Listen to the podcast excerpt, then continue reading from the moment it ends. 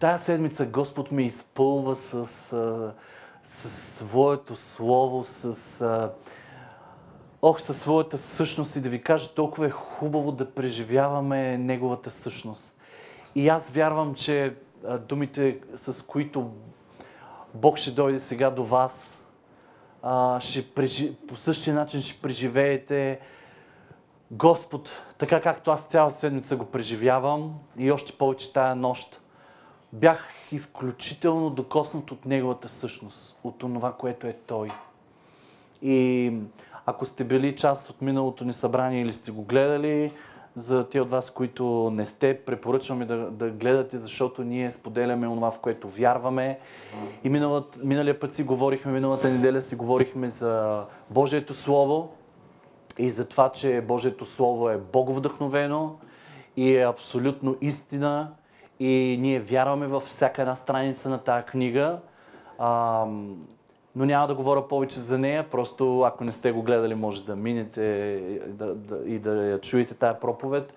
Но сега продължаваме с второто нещо, върху което вярваме и ще го вярваме до края на живота си, и ще го вярваме като църква, която поставя началото на едни здрави основи.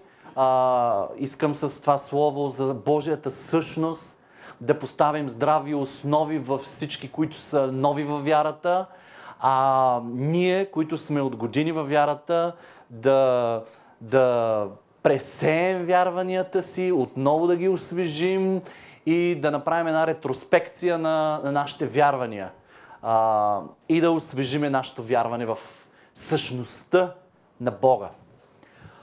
Казвам ви, бях посетен от Бог. И се моля, Господи, сега да докоснеш всеки един, който слуша това слово. Всеки един, който е тук на това място, който е в домовете си или където е пътува или така нататък, или ще го гледа по-късно. Господи, ние ти отдаваме цялата слава поради онова, което си ти. И Господи, ние вярваме в теб и ние знаем, че ще ни се разкриваш до края на живота ни. Благодарим ти за всичко онова, което си разкрил за себе си в Божието Слово и за това, по начина, по който си дошъл в живота ни. И сега ти прави място за още и още. Искаме да поберем още и още от твоята същност. Докато сме на тази земя, да те опознаваме повече и повече. Предаваме се на това всеки ден, защото ти си необятен. Ти си велик. Ти нямаш край, нямаш начало и нямаш край. Световете ще преминават, ние ще преминаваме, но твоята същност стои. И през следващите минути се предаваме на тебе да ни говориш, така че ела и докосни животите ни. В името на Исус. Алелуя. Амин. Никога не съм проповядвал за Божията същност по начина, по който сега го правя. Високите са много силни. Говорил съм за част от неговата същност. Говорил съм през годините за онова, което е той, но никога в едно говорене не съм се опитвал да обхвана толкова голяма същност, каквато е той. И аз осъзнавам, че абсолютно не мога да го направя. И аз си мисля, че и Бог не го иска от нас да обхванем цялата му същност, защото не можем. Няма как да обхванем тая същност, която е той.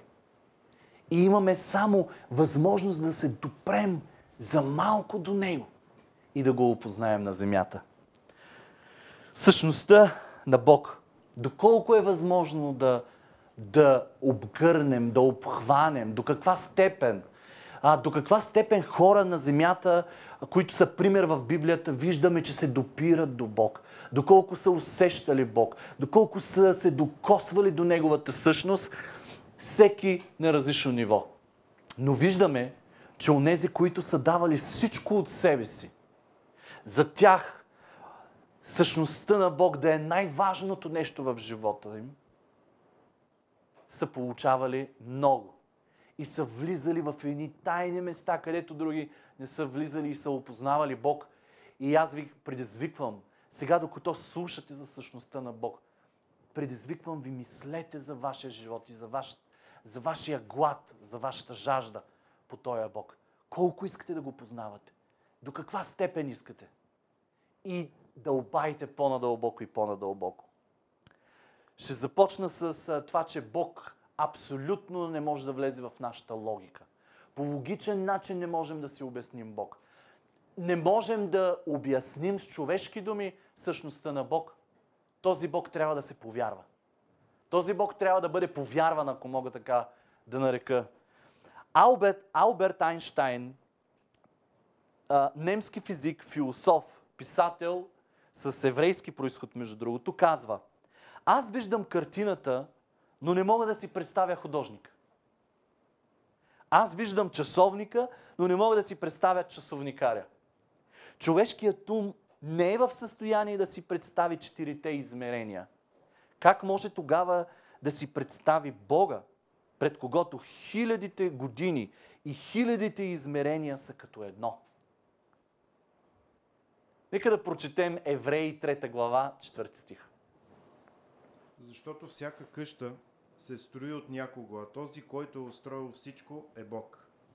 Всичко си има първопричина. Всичко си има първопричина. И ние вярваме, че първопричината на всичко е Бог. Тогава идва един такъв въпрос от хората, които не вярват в Бог, или може би в хора, които се ровят в неговата същност. Ако Бог е първопричината за всичко, то кой е създал Бог? Тук ще ви цитирам пак Димитър Пенов, български професор по богословие, който казва в отговор на такъв въпрос: този, който задава този въпрос, кой е създал Бог, излага сам себе си. Обижда човека, който задава този въпрос. Ако първопричината е Бог, а първопричината е създадена, тя вече не е първопричина. Бог не може да бъде доказан с човешки думи. Бог трябва да бъде повярван. Ние вярваме в единствения жив и истинен Бог, който е вечен, суверенен и е един Бог в три лица. И за него ще си говорим днеска. Матей 43 глава, 10 стих. Така, чудесно. Ще ви го изпратя в това. Няма да го търся сега, за да не се разсейвам. Големия руски химик Ломоносов казва: Творецът е оставил следите си в две велики книги, подарени от него към човека. Природата и Библията. В природата той е разкрил своето величие, а в Библията своята воля за всичко. Ние не бихме знаели много за Бог, ако не беше Библията. Онази книга, за която миналия път си говорихме. Там той разкрива своята личност, своето отношение към човека, своята съдба, план за човека и всичко това, което иска да извърши на тая земя и изобщо във Вселената. Въпреки всичко, същността на Бог е трудно да се разбере и да се осъзнае, и дори християните са много разминаващи се в разбиранията си за същността на Бог. Още повече живеем във време, във век, който всичко поставя под съмнение. Всичко поставя под въпрос. Поколенията днес всичко слагат да се преразглежда. И няма лошо в това, защото от време на време трябва да има сезони, в които хората да драстват черти и да си казват: в какво вярва това общество, в какво вярват християните? И ние като християни не трябва да се страхуваме от въпроси, но първо в нас трябва да подредим нещата в главата си. Да знаем кой е Бог. Да знаем неговата същност, доколкото е възможно, за да можем да отговаряме на въпросите на хората. Ето защо трябва да поставим основи вътре в нашия живот.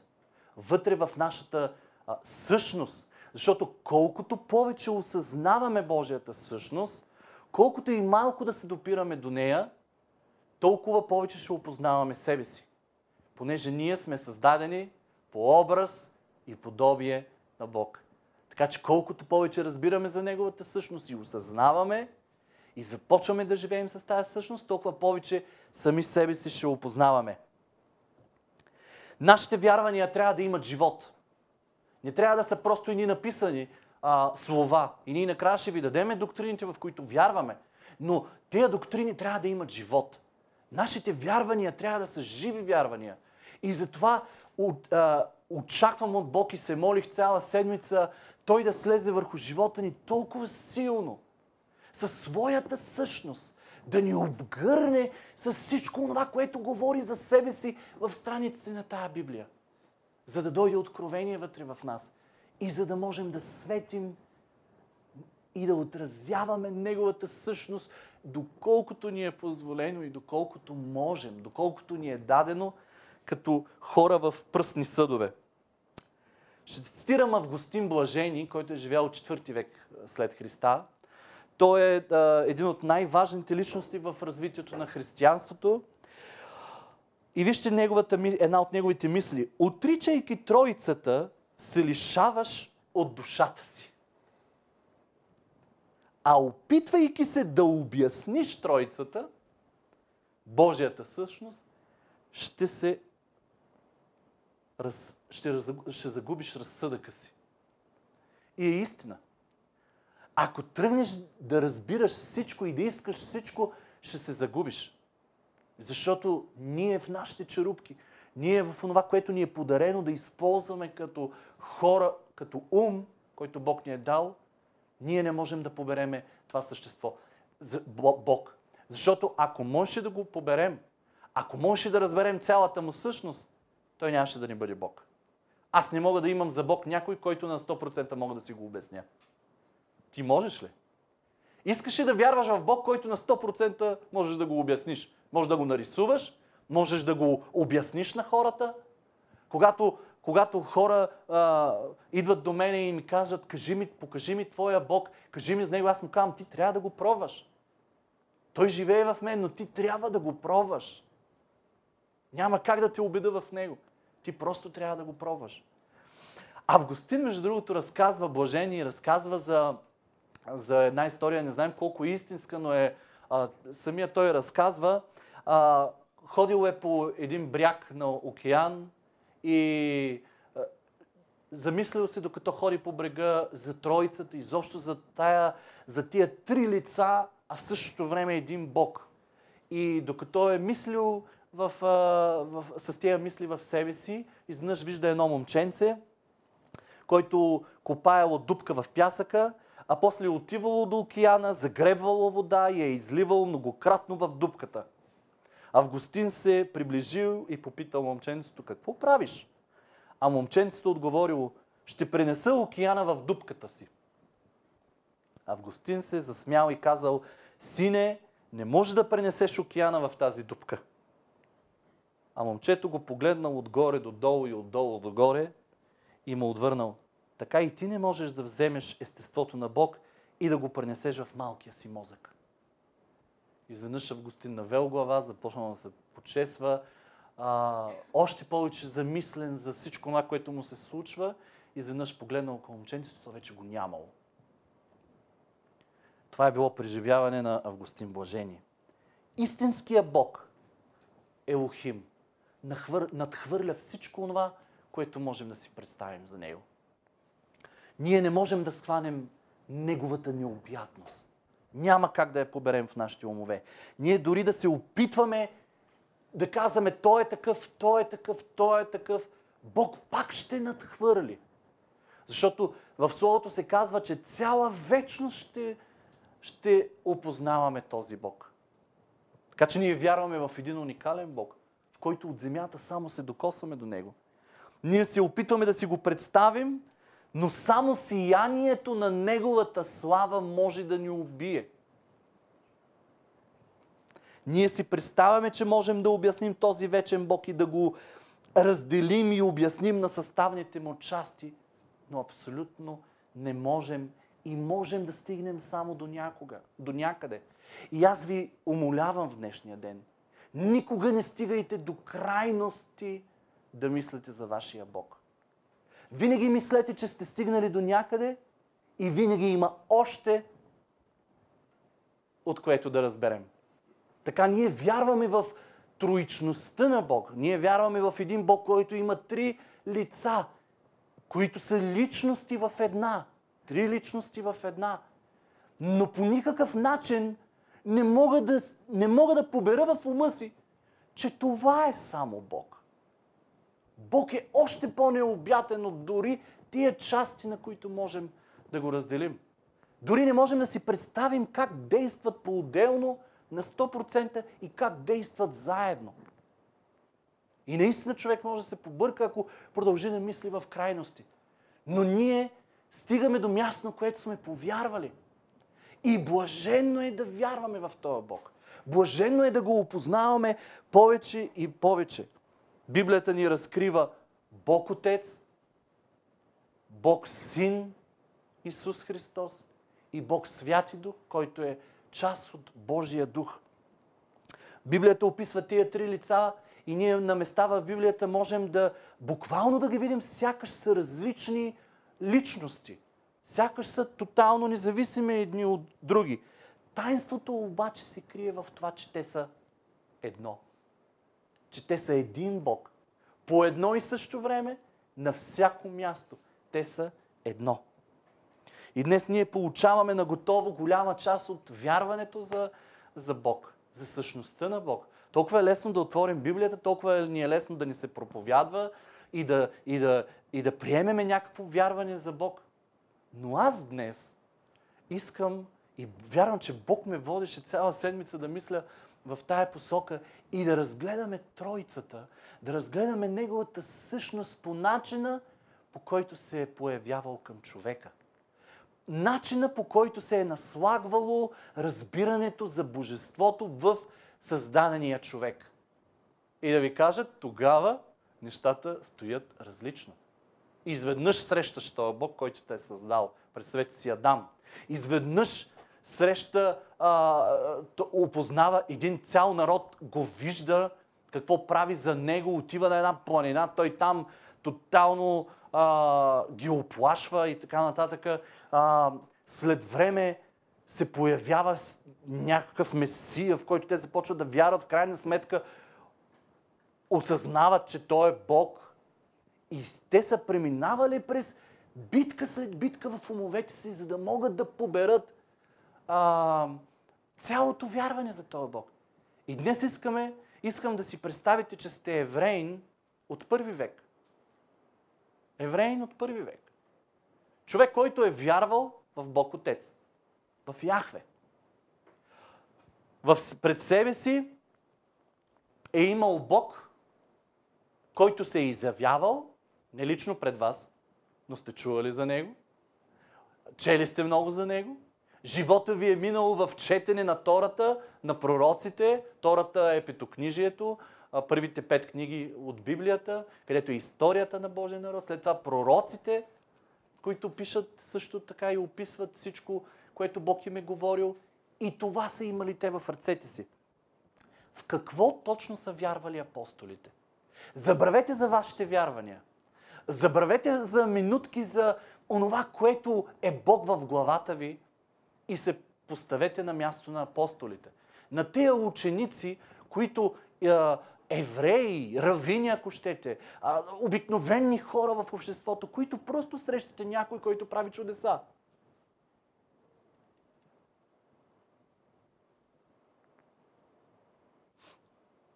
В първи век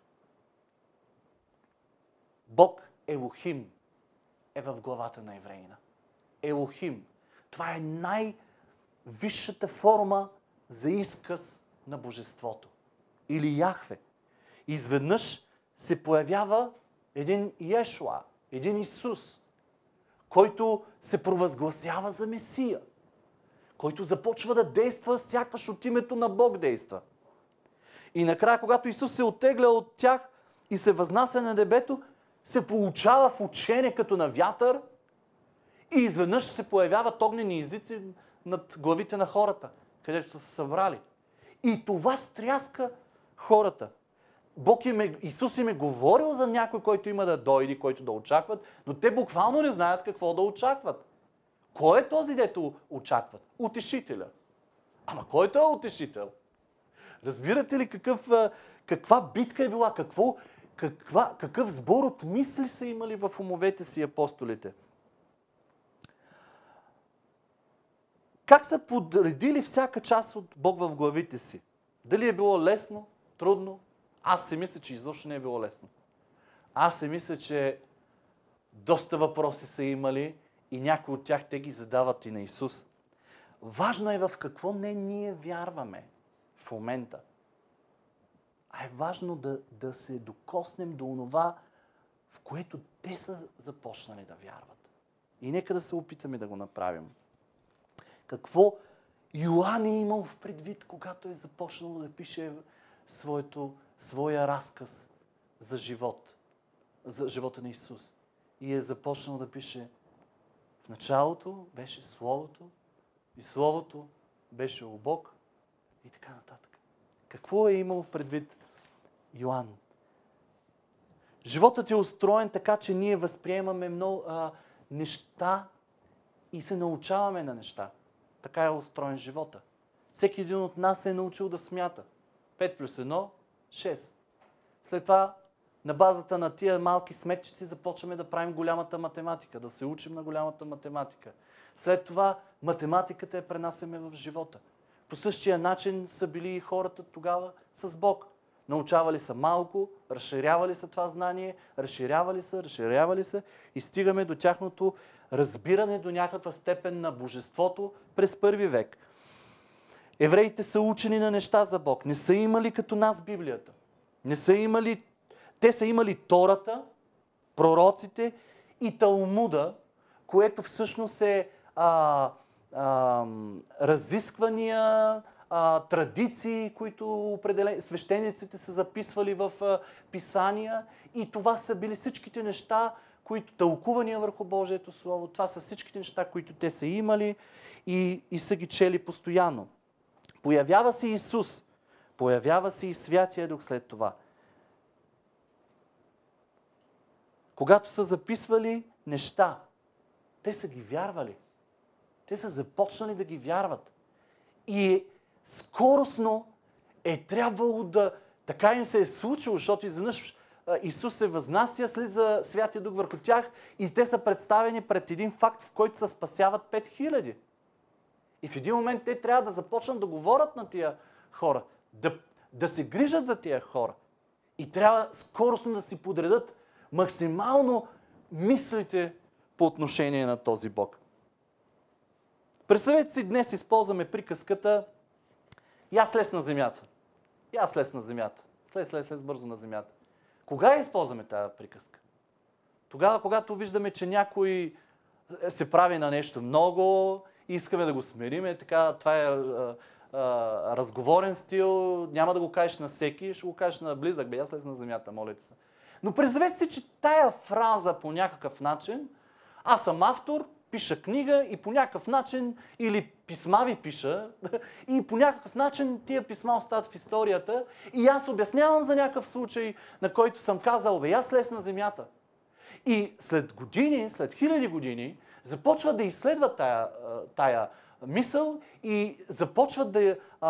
какво означава слез на земята? Най-вероятно Бог не е бил дълго време на земята. И се появяват цели деноминации след деноминации слез на земята. Конференции под надслов слез на земята и така нататък. И някой трябва да се рови назад в живота през годините, да стигне до моя живот, да почете малко, да се порови какво е било около мен, какво съм чел аз, в какво съм вярвал, какъв е бил езикът, с който сме си говорили и дали не е имало нещо специфично за времето си, което сме го използвали. Даже самите култури имат различни такива приказки. Вчера с Галя си коментирах някои от такива. Толкова много приказки има. И американците имат приказки, които ние не разбираме. Ние имаме приказки, които те не разбират. И когато се превеждат, те са главоблъсканици понякога. И не могат да бъдат разбрани от съвремието ни. А камо ли ако нещата са се предавали във времето? И е имало такива трудни места в Библията, които са били трудно разбираеми за хората. И е имало спорове, ако щете, дори между свещеници, книжници, фарисеи, и се появяват всякакви, мисля, че 27 ли са, 25 ли са, ще ви излъжа, за сектите, които се появяват в юдеизма, които всички са мислили по различен начин. Нима днес ние нямаме толкова много различия по отношение на нашите вярвания. Абсолютно е като тогава. Една такава фраза е Ангел Божий. Всеки един от вас го е срещал в Библията. Ангел Божий, Божия ангел, Господния ангел, ангел от Господа, ангел от Бог. И ще видим сега как тая фраза е била трудно разбираема. Дори хем за читателите, в същото време за самите хора, които виждат ангела и не знаят какво. Днес си казваме, има ангели, има архангели, има Исус, може да ти се яви и така нататък. Ама при нас нещата са нагласени в умът ни. Лесно можем да разпознаем. Но когато са виждали ангели, те са падали на земята, ангелите са ги дигали и са им казвали: не се покланяйте на нас, ние само сме вестоносци, ние само сме служители на живия Бог. Да, обаче има други ангели, които приемат поклонение. И доколко са ангели, доколко е нещо друго. Не е било лесно на тия хора. Всъщност искам да започна от тук и да разгледаме някои от тия случаи. Битие 16 глава. Ангел Господен среща Агар. Говори, пророкува й. И накрая Агар се обръща към него с думите: ти си Бог. Обръща се към ангела: ти си Бог. В един момент тя осъзнава кой стои срещу нея. Ма тя не е научена. Тя в момента разсъждава. Битие 22 глава. Бог се обръща към Авраам и му дава обещания. В тази глава му казва да пренесе Исак в жертва. И се появява ангел от Господа на мястото на жертвата и му казва: спри! Ангел от Господа се появява и му казва: спри! И малко по-късно му казва: ти не пожали за мен дори сина си. Тук виждаме повече от ангел. Виждаме, ангел не може да говори така. Ангел, ако щеше да му каже: ти не пожали сина си заради Бог, но виждаме, че тук този, който му се явява, ангел Божий, и му казва: спри, е някой друг. Битие 31 глава. Ангел Божий говори в съня на Яков за Лаван. Ангелът казва: аз съм Бог Елохим на Ветил. Ангел Божий има ли право да говори така? Не. Битие 48 глава. Яков благославя синовете и внуците си и казва: Бог, който ме е пазил през целия ми живот до този ден, ангелът, който ме избавя от всяко зло. До сега говори за Бог, след малко говори за ангелът. Нека благослови момчетата. Изход 3 глава. Ангел от Господа се явява на Моисей в горещия храст. Словото го казва. Ако ви питам кой говори на Моисей в храста, веднага всички ще ми кажете Бог. Обаче Словото казва: ангел от Господа се яви на Моисей в горящия храст. Това е в еврейския текст. После самия Бог проговаря на Моисей вътре в храста. Или ангел, или Бог има в храста. Или двамата стоят в храста, или единия се появява, другия изчезва, пръкнират си, борят се за едно място в храста. Представете ли си? Поставяйте се на тяхни места. Как възприемаш Бог и как възприемаш всичко това свято, което изведнъж ще се случва.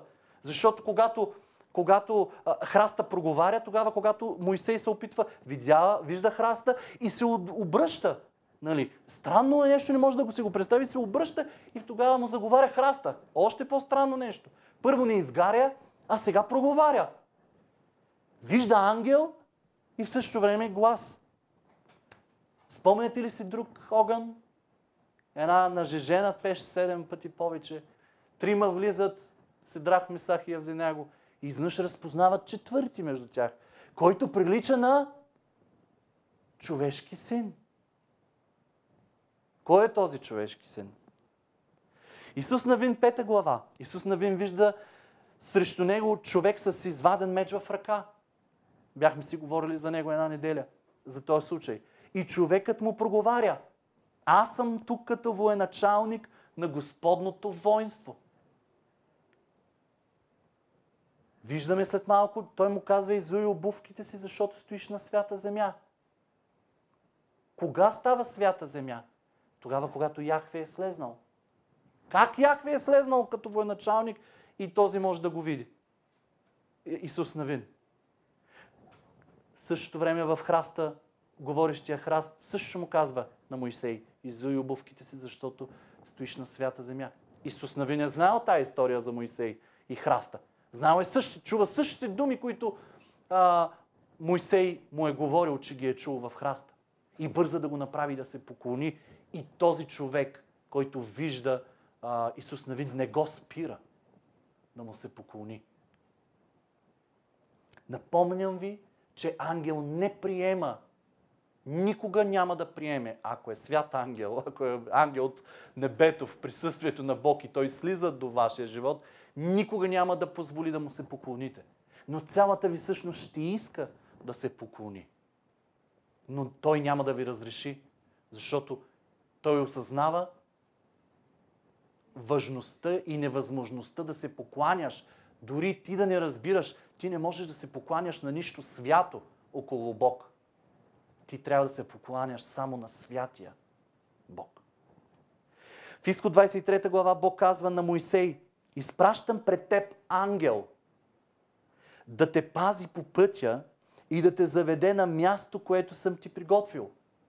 Внимавай спрямо него и слушайте гласът му. Не го предизвиквайте, защото той няма да прости престъпленията ви.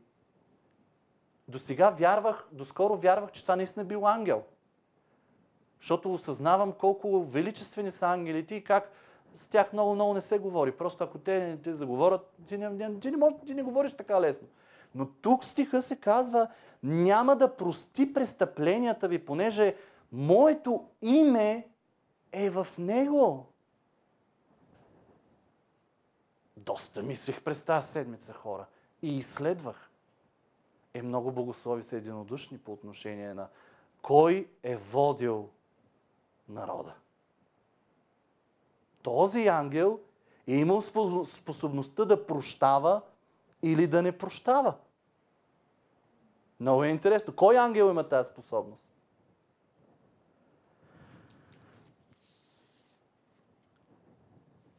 Съдии 2 глава. Ангел Господен говори на народа и им казва: аз ви изведох от Египет. Няма да наруша завета си с вас до века. Не ви ли се струва, че ангел от Господа и сам Яхве се състезават за тия места, като че ли? Погледнато по съвсем човешки начин, ще се объркаш. Но седнеш ли да размишляваш, както хората са бързали да размишляват и да преценят кое и кой стои пред тях, за да направят правилно действие. И не винаги са правили правилните действия, но са били бързи да реагират, защото цялата им същност реагира на това свято нещо, което те виждат. Дали се борят за тия места? Не. Всяко нещо има защо да се случи на времето му. Това е част от Бог, която се появява към човека. И ние виждаме първите моменти, в които Бог отива към човека, е чрез ангели или чрез човек, човешка форма, която не е баш човек, но е в човешка форма, като човек. Има друго нещо, с което Бог се появява към човека. Още от началото на Библията. И това виждаме, че е Словото. Божиите думи. Божието Слово. Интересен е факта. Какво евреите от първи век са мислили за Словото? Много е интересно Не знам дали сте се замисляли. Няма как да звънем на Йоан да го попитаме. Какво имал в предвид, като е казал в началото, беше Словото. Словото е писаното Слово. Словото е писаното Слово. Аз ви казах, Тората, пророците, Талмуда. Има ли са още едно писание, което са го чели винаги при всяко събрание и до ден днешен във всяка една синагога се чете това писание веднага след Тората или пророците? Този документ е търгум, така се превежда, търгум, и това е буквално превод на арамейски, разсъждение върху текста или буквален превод. Всичко е съчетавало в това. Би го нарекал като днешните много съвременни преводи, повече като буквални преводи и така нататък, но няма как да преведеш еврейския текст без да го разясниш на 100%. Така че превода на еврейски задължително е разяснение. Търгумите са били на арамейски език. Тората и пророците са четени и продължават да бъдат четени в синагогите на еврейски. Но търгумите са четени на арамейски. Те са писани на арамейски. Арамейският език е другия език по времето на първи век, който е бил най-разговорният език между всички езици. Евреите тогава са имали достъп с гръцки, с еврейски и с арамейски. Обикновеният евреин, обикновените хора са говорили на арамейски. Най-обикновеният език между тях. И затова равините записват тези писания, търгуми на арамейски, за да разяснят онова, което е възможно да не могат да разберат евентуално в събранието от Тората или пророците. За да има още едно нещо, чели са пасаж от Тората на еврейски и веднага след това го прочитат на арамейски от търгум. Могат да се намерят, между другото, тези търгуми в интернет. Те от вас, които знаете английски, има ги, може да се четат и може да видите как са тълкували Тората, пророците. Има определени... Можеш много лесно да видиш мислите на евреите по това време. Как са разсъждавали върху всичко това, което четат като Божие Слово. Така. Искате ли да прочетем няколко такива стиха? Да ги прочетем на еврейския превод и да ги прочетем през Талмуда, който е на арамейски. Брат ми, Битие 28 глава, 20 и 21 стих. Така много лесно ще видим начина, по който евреите от първи век са мислили върху Божието Слово. Тогава Яков направи оброк и каза: ако Бог бъде с мен и ме опази в това пътуване, на което отивам, и ми даде хляб да ям и дрехи да се облека, така че да се завърна с мир в бащиния си дом, тогава Господ ще бъде мой Бог. Можеш да започнеш 20 стих? Пак. Тогава Яков направи оброк и каза. Така. Ако Бог бъде с мен. Ако Бог бъде с мен. В Талмуда знаете ли какво пише? Ако Словото Господне бъде с мен и ми бъде помощник, тогава Господ ще бъде мой Бог. Един път са го чели на еврейски, веднага след еврейския са го чели на арамейски и им четено на всички в синагогата и продължава до ден днешен. Ако Словото Господне бъде с мен и ми бъде помощник, тогава Господ ще бъде мой Бог. Те променят фразата ако Бог бъде с мен с ако Словото Господне, защото осъзнават, че всъщност Словото на Бог извършва нещата между тях и в тяхния живот. Изход 14 глава, 31 стих. Израил видя онова велико дело, което Господ извърши над египтяните, и народът се оплаши от Господа и повярваха в Господа и на слугата му Моисей. И повярваха в Господа. В Талмуда пише и повярваха в словото мемра на Господа. Изход 20 глава, 1 стих. Това са Божиите заповеди. Вижте как започват те. Тогава Бог изговори всички тези думи. А в Талмуда пише, тогава Божието Слово изговори всички тези думи. Забелязвате ли нещо? Забелязвате ли, че не се казва Бог изговори всичките тези думи, а Божието Слово изговори всичките тези думи? Словото не говори. Словата не говорят. Божието Слово, така записано, не говори, ако не бъде прочетено. Или от човека, или да бъде чуто Божието Слово. Тогава можем да кажем, Божието Слово ни говори, когато е изричано. Сякаш евреите са одушевили, всеки път одушевяват Словото, заменяли го с Бог, защото за тях Словото е било познатото нещо. Книгите, Тората, пророците и онова, което е стигало до ушите им от Божиите хора, на които Бог е говорил. На пророците, на съдиите, на царете и така нататък. И те заменят Словото, Бог, със Словото, защото Словото е съвсем реално за тях. Удушевяват Словото. И сега, в Талмудите се вижда следното. Словото ходи в градината. Словото ходи в градината, в Едемската градина. Словото извежда неговия народ от Египет. Словото следи за спазването на заветите. Словото говори от името на Бог. Словото нарича себе си помощник. Словото дава заповедите. Словото нарича себе си щит. И така, вие сте евреи от първи век. Присъствате всяка събота на литургия, или как се казва, в синагогата. И слушате всяка събота, слушате Божието Слово направи това, Божието Слово каза това, Божието Слово каза това.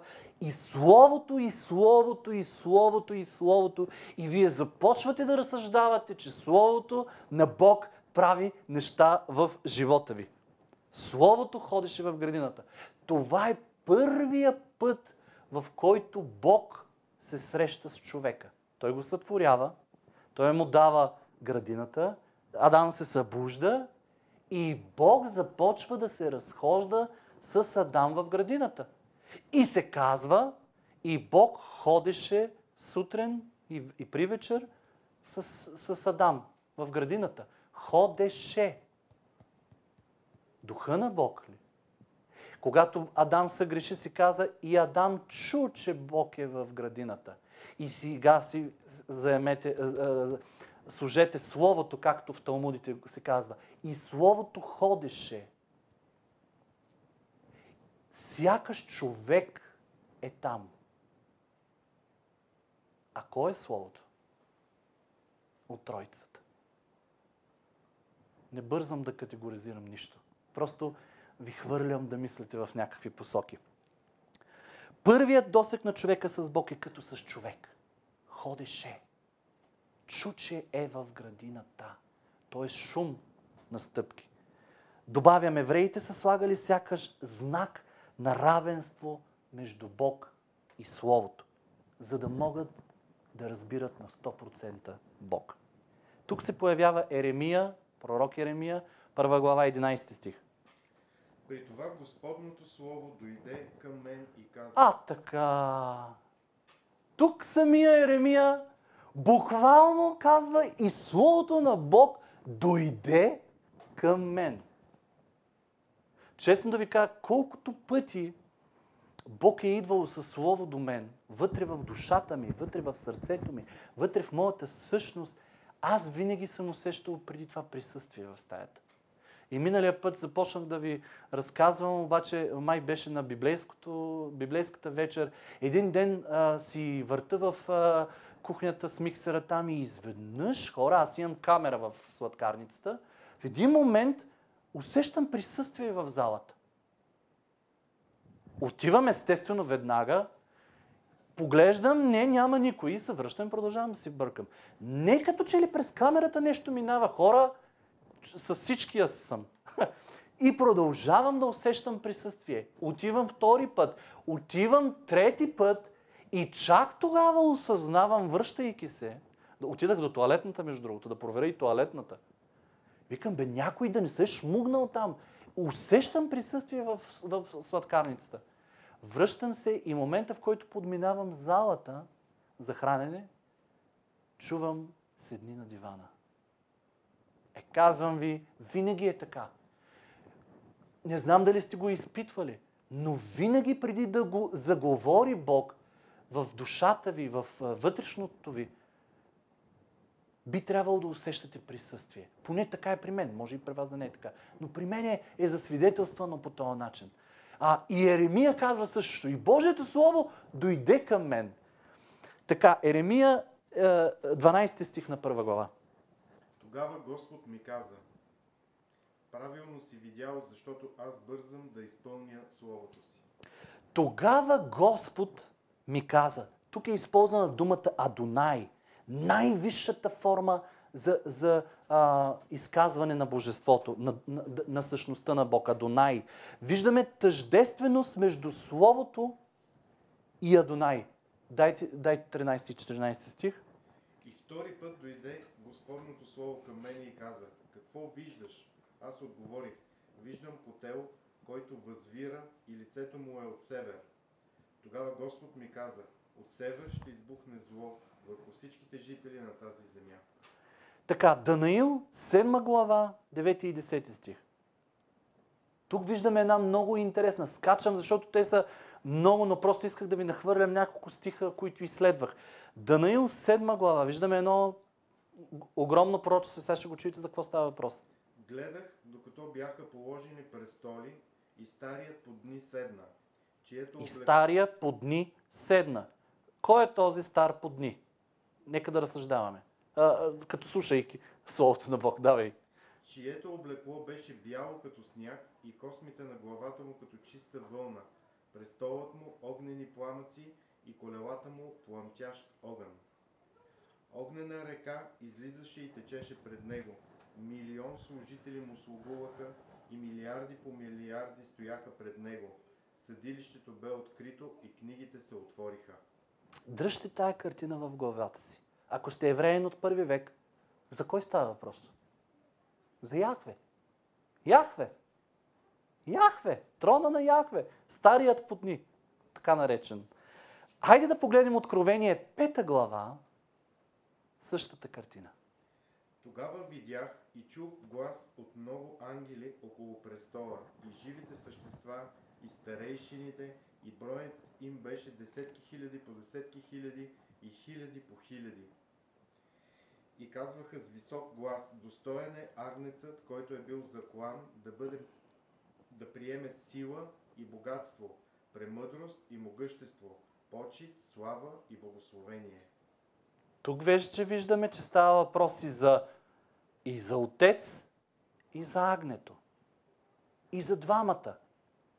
Равносилна слава. Поклонение и към двамата. Хиляди по хиляди, седнали на троновете си, еднакво равносилно господство. Представете си какво се случва в главата на евреина, малко по-късния евреин, който чете Откровението, тая книга на Йоан и всичко това, което той е видял. И си представете как започва да се нагласят неща вътре в умовете на евреите тогава. Тората и пророците говорят, че никога Бог не разделя славата си с друг. Това учи Тората и пророците. Никога славата на Бог не си я разделя с друг. Виждаме обаче, че тук я дели. Виждаме, че това е агнето. Виждаме, това е Месията, който е живял на земята и който е умрял на кръста и е възкръснал и седи отдясно на Отец. Ето ви сблъсък в книгата на Йоан. Възможно ли да има двама Яхве? В еврейската глава. Не можеш да отговориш толкова лесно. Не можеш веднага да отречеш да, не. И има исторически източници, които говорят за този сблъсък между равини, между евреи по това време, как са се борили, как са нищили спорове след спорове по отношение на Месията, който има да дойде, Бог, който дели трона си в небето и така нататък. Постепенно и тези думи на евреите почват да се подреждат в умовете им. Дори е имало между тях хора, които са смятали, че самите евреи не могат да си помислят, те вярват в Месията, че ще дойде, но те не могат да си представят, че Месията е Бог. Още един сблъсък. Те вече са повярвали в Месията, но не могат да повярват, че това е самият Бог. И тук са всичките хиляди нападки от страна на фарисеите и книжниците, когато виждат Месията и как самия Исус се провъзгласява за Сина на Бог. И те му казват: богохулстваш, бе, човек. Раздират дрехите си, не могат да повярват, не е лесна битката да някакъв се появява и някой, който не може, тяхния Бог не може да си раздели славата и тук казва, че е негов син. Има много равини обаче през първи век, които са осъзнавали, че текстовете, които прочетахме и много още към тях, според тия текстове е възможно Яхве да има две лица. Тоест ние виждаме, че по времето на Исус равини започват да мислят по различен начин едни с други и да водят спорове. Известен равин Алан Сегал, той е съвременник, мисля, че завършва докторантура със степен точно по тази тема. Написва книга "Двете сили в небето" и тя може да бъде намерена в интернет. Съчетава писанията в книгата, разисква, разглежда писанията, Тората, Талмудите, всичките книги, които са имали, устната традиция, историята и тълкованията в търгумите. Той разкрива, че през първи век в еврейското общество е имало хора, духовници, които са смятали, че Бог Яхве има две лица. Доказано напълно. И това е преди да се появи Исус на земята. Гледайки тия текстове, гледайки всичко това, което във времето равини са заменяли, начина по който са мислили, се установява, е имало хора между равините, между духовното общество тогава, които са водили Божия народ, са смятали, че Бог е възможно да има две лица. Тоест, равинското общество е вече разединено. Сред всичките книги, включително и Тората, и пророците, и Талмудите, са съществували и други книги, които са четени от евреите през първи век. И една такава книга е книгата на Енох, която не влиза в Библията. Много е интересно защо не влиза. Аз ви предизвиквам да я прочетете. Също може да бъде намерена в интернет. Тя е цитирана в Божието Слово. Опа! Много интересни неща. Тя е цитирана в Юда. Посланието на Юда. Не отваряйте, още ще стигнем и до него след мъничко. Но той е цитиран, буквален пасаж е хванат от книгата и е вкаран. Защо Бог позволява да бъде цитирана тая книга, а тая книга не влиза в канона на Библията? Нямаме отговор. Не бъдете крайни. Защо не влиза тая книга? Тази книга е интересна за четене. Аз я прочетах почти цялата. Тя говори за падането на ангелите, Божиите синове, така наречените. Много е интересни. И в същото време говори за Месията. Една половин книга говори за Месията, как ще достигне езичниците и в същото време говори за края на времената, в които Исус ще се върне на земята, за да сложи край на човечеството. Прочитам ви малък пасаж от книгата. И в този час, за да усетите какво са чели апостолите, какво са чели евреите от първи век, защото тази книга е цитирана от апостолите. Тая книга е цитирана от... Те са я чели някъде там, между всичката литература, която са имали. И в този час на този човешки син беше дадено име в присъствието на Господа на духовете, още преди сътворението на света. Тук говорим за Исус.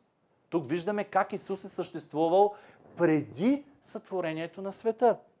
Даже преди сътворението на луната, слънцето и звездите. Той ще бъде жезъл за праведните, за да се подпират на него и да не спадат, и да не падат. Той ще бъде светлина за езичниците и надежда за тези, които са с болно сърце.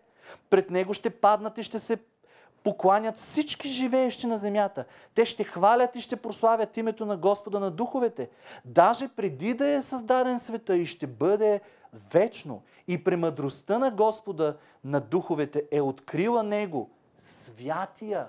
Открил е Бог Него, святия, избрания, защото Той охранява делата на праведните, защото те са презрени и намразени от този свят на неправда.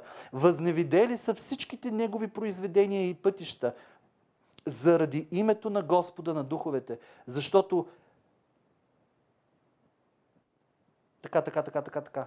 Книгата Енох застава зад мнението, че Месията вече като Месия, като определен живот, име и е божество, съществува още преди сътворението на земята. И това става бум между равините. Не можем да си представим дори как могат. Едни се съгласяват, Бог има две лица, друг казва, не, няма, не можем да приемем тази книга, по никакъв начин не може да я четем в синагогата и така нататък. Сблъсък отново. Не казвам, че книгата на Енох трябва да бъде вкарана в Библията. Просто ви я давам като мнение за споровете, които са имали, и това е била книга, която е била тогава в съществуване. Още една мисъл. И избраният в тези дни ще седне на моя престол. И всички тайни на мъдростта ще изтичат от праведните му устни, защото Господа на духовете му е дарил това и го е прославил. Имало е равини, които са смятали, че Месията ще споделя същата сила и власт, както е имал Яхве. Най-цитираният равин е Рави Акива, живял през първи век, заедно с Гамалиел, който е учител на апостол Павел. Той е вярвал в Месията, който има да дойде и който ще има в себе си божественост. Част от божеството. Страшно много е чел писанията, страшно много е мислил върху тия неща и е учил от другите хора, и той е смятал, че Месията, който има да дойде, ще има в себе си божественост. Ето неговите думи от един от талмудите. Един престол е бил за него, а друг е за Месията.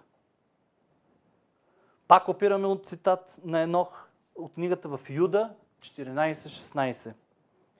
За тях пророкува и Енох, седмият от Адам, който казва: ето Господ идва с десетки хиляди свои светии, да извърши съд над всички и да обяви за виновни всички нечестивци, за всички нечестиви дела, които в нечестие са сторили, и за всички жестоки думи, които нечестивите грешници са говорили против него. Те са мърморковци, недоволни от участта си, постъпват единствено според своите желания, говорят надуто и заради облага ласкаят хората. Между другото, езика на тая книга е толкова подобен като на Юда и в същото време е подобен и като Йов, като Искъс и така нататък.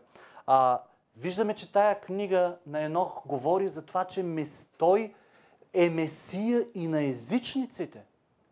Отиваме още по-надалече. Не стига, че е Месия, не стига, че има божественост в себе си, ами на всичкото отгоре не е просто Месия на Божия народ, а и на езичниците.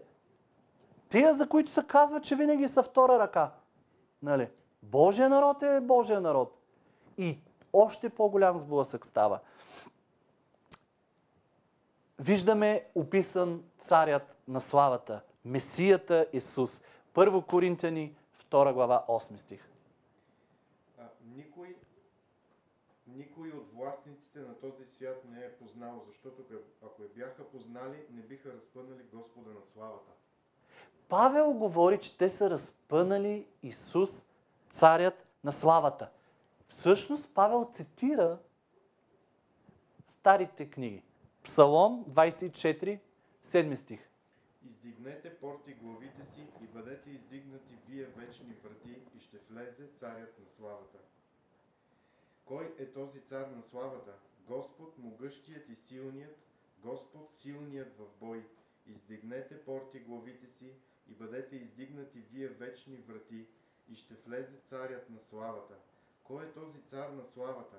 Господ на силите, той е царят на славата. Не забравяйте, че Павел е равин. Не забравяйте, че Павел е учен от равини. Не забравяйте, че Павел знае много добре писанията и може много лесно да бъде обвинен с това, което говори.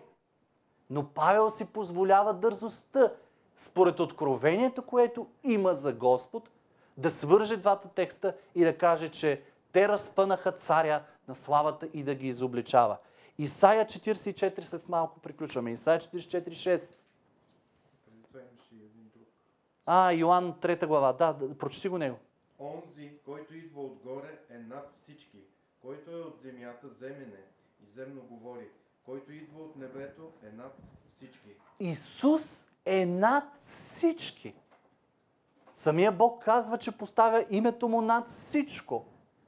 Самия Йоан казва, който е считан за най-големия еврейн от всичките апостоли, казва, че той идва отгоре и е над всичко. Исайя 44:6. Така казва Господ, царят на Израил, неговият изкупител, Господ на силите. Аз съм първият, аз и последния. И освен мене няма Бог. Тук се говори, че Яхве е първият и последният. И бързо поглеждаме в Откровение, първа глава, какво се казва? И когато го видях, паднах пред нозете му като мъртъв. И той сложи десницата си върху мене и каза: не бой се, аз съм първият и последният и живият. Бях мъртъв и ето живея до вечни векове и имам ключовете на смъртта и на ада.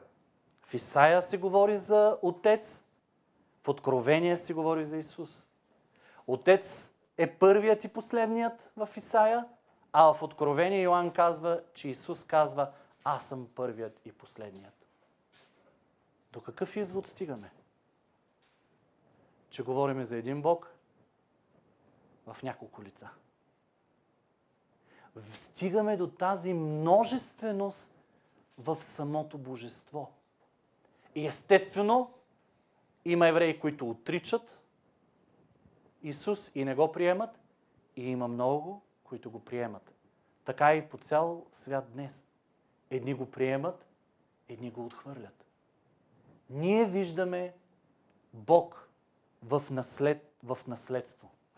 Буквално виждаме описан. Сега се опитах да ви покажа Бог през погледа на еврейна от първи век. Да покажа Исус от първи век. Какво се случва в ума на евреите? Какво се случва в нашия ум днес? Коя страна ще заемем? В какво решение ще влезнем? В кой Бог ще вярваме? В колко негови лица? В едното лице, в две лица, в три лица? Ще възможно ли да побереме тая идея за троица? Аз бих отишъл над троица. Аз бих казал, че в днешно време познаваме тая троица до някаква степен. Можем на 100% да кажем, че той е троичен Бог. Бог в три лица.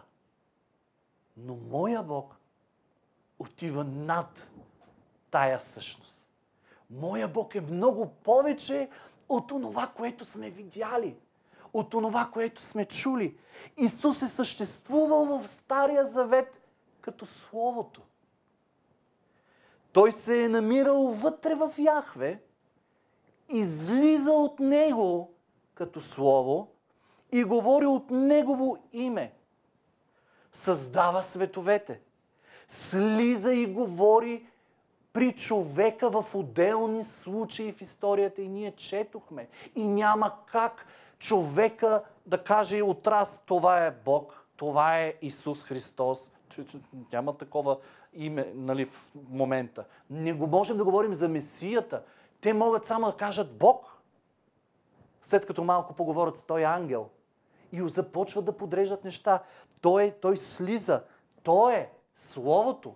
Ходи по земята, слиза, среща се с човека, добива човешки облик. Бог Отец не може да добие човешки облик. Слиза и говори с човека в Стария Завет. Слиза и се ражда на земята заради човека. Заради любовта си към него. Сега е в небето, отдясно на Отец в човешко тяло.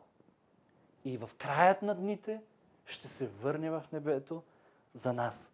В края на времената ще се върне на облаците отново заради човека. Виждаме една част от Божеството, която се стига до сътвореното човека под формата на човек. И го виждаме от началото на създанието на човека до последните мигове на човека на земята. Бог ще се появява пред човека като човек. Самия Исус не се знае кога и дали изобщо така се е случило, но кога Словото излиза от самия Бог, трайно е излезнал, когато е слезнал на земята. А дали ще се събере? Това абсолютно не можем да гарантираме. Не можем да си го помислим дори. Нямаме право да отиваме в крайности. Но виждаме днес един Бог в три лица. Той е написал 10 заповеди пред Моисей. Той е бил в шатрата с Авраам. И се казва, че даже е ял с Авраам.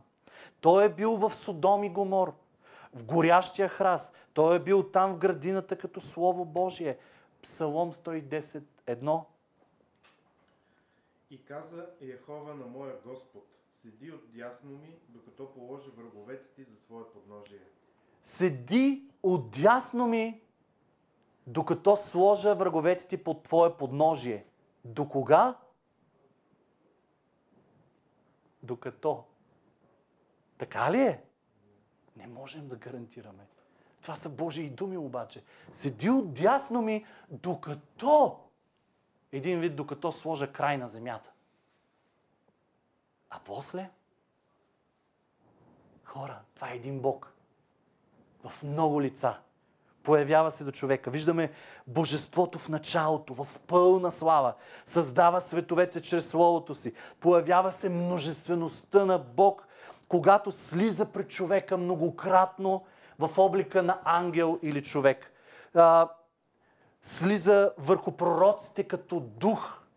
Божия дух слиза върху пророците за определено време, за кратко време и се издига отново. Не остава на земята. След това виждаме как Словото на Бог слиза върху земята, приемайки човешко тяло, извършва спасително дело за човека. Възкръсва и се възнася на небето и сяда отдясно на Отца, докато трайно на неговото място слиза от небето силата, третата личност на Бог, третата част от Бог, която обитава къде? На земята. И е дадена на църквата, на вярващите. И един ден, когато църквата е взета от земята при пришествието на Господ в облаците, и Святия Дух ще бъде взет. И така всичко свято ще бъде събрано на едно място. А после?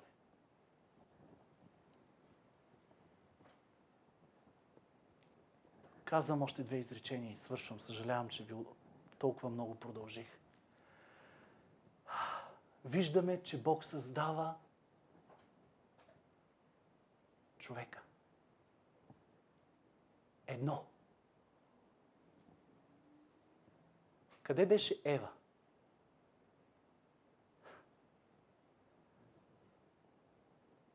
Замислете се. Гледайте за домашно, прелистете и вижте как Бог създава Ева. Приспива Адам, взима от реброто, запълва с плът и я привежда до човека.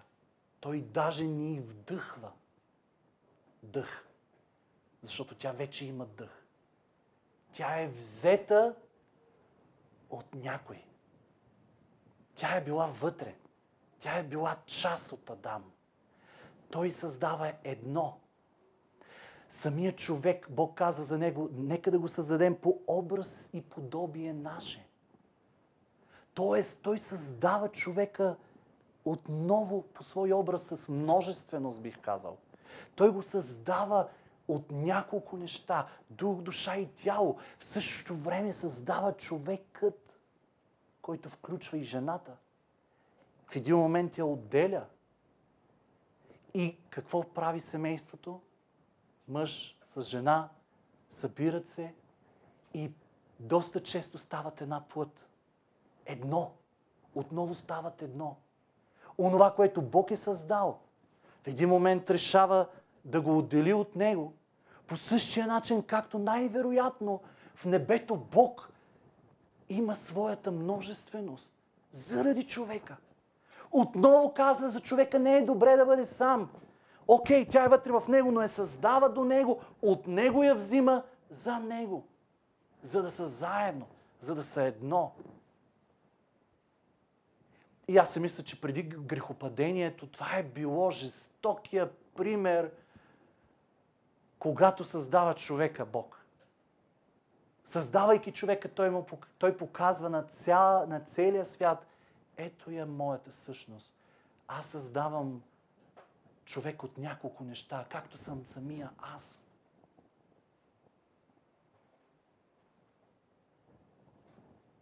Колко е велик нашия Бог?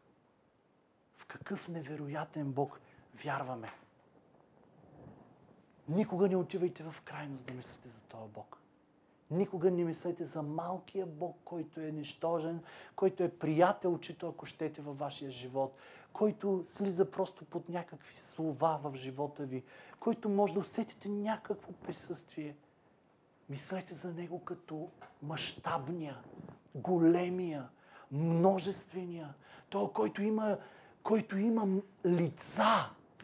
При тебе ще дойде като утешител, ще дойде като наставник, ще дойде като радост, ще дойде като мир, ще дойде като изцеление, ще дойде като възобновяване, ще дойде като насърчение, ще дойде като всичко. По същия начин Той е сътворил в нас ние да бъдем всичко за други, доколкото ни е дадено да бъдем като Него. Ето в такъв Бог вярвам. Голям и мащабен. И никога не би го сложил, дори в няколко изречения, кой е вечния Бог. Той е първия и последния. Той няма начало, няма и край. Но се появява към човека с човешка форма, с човешки черти и характер. Но моя Бог е много над тези човешки черти и характер. Той е необяснимият Бог. Амин.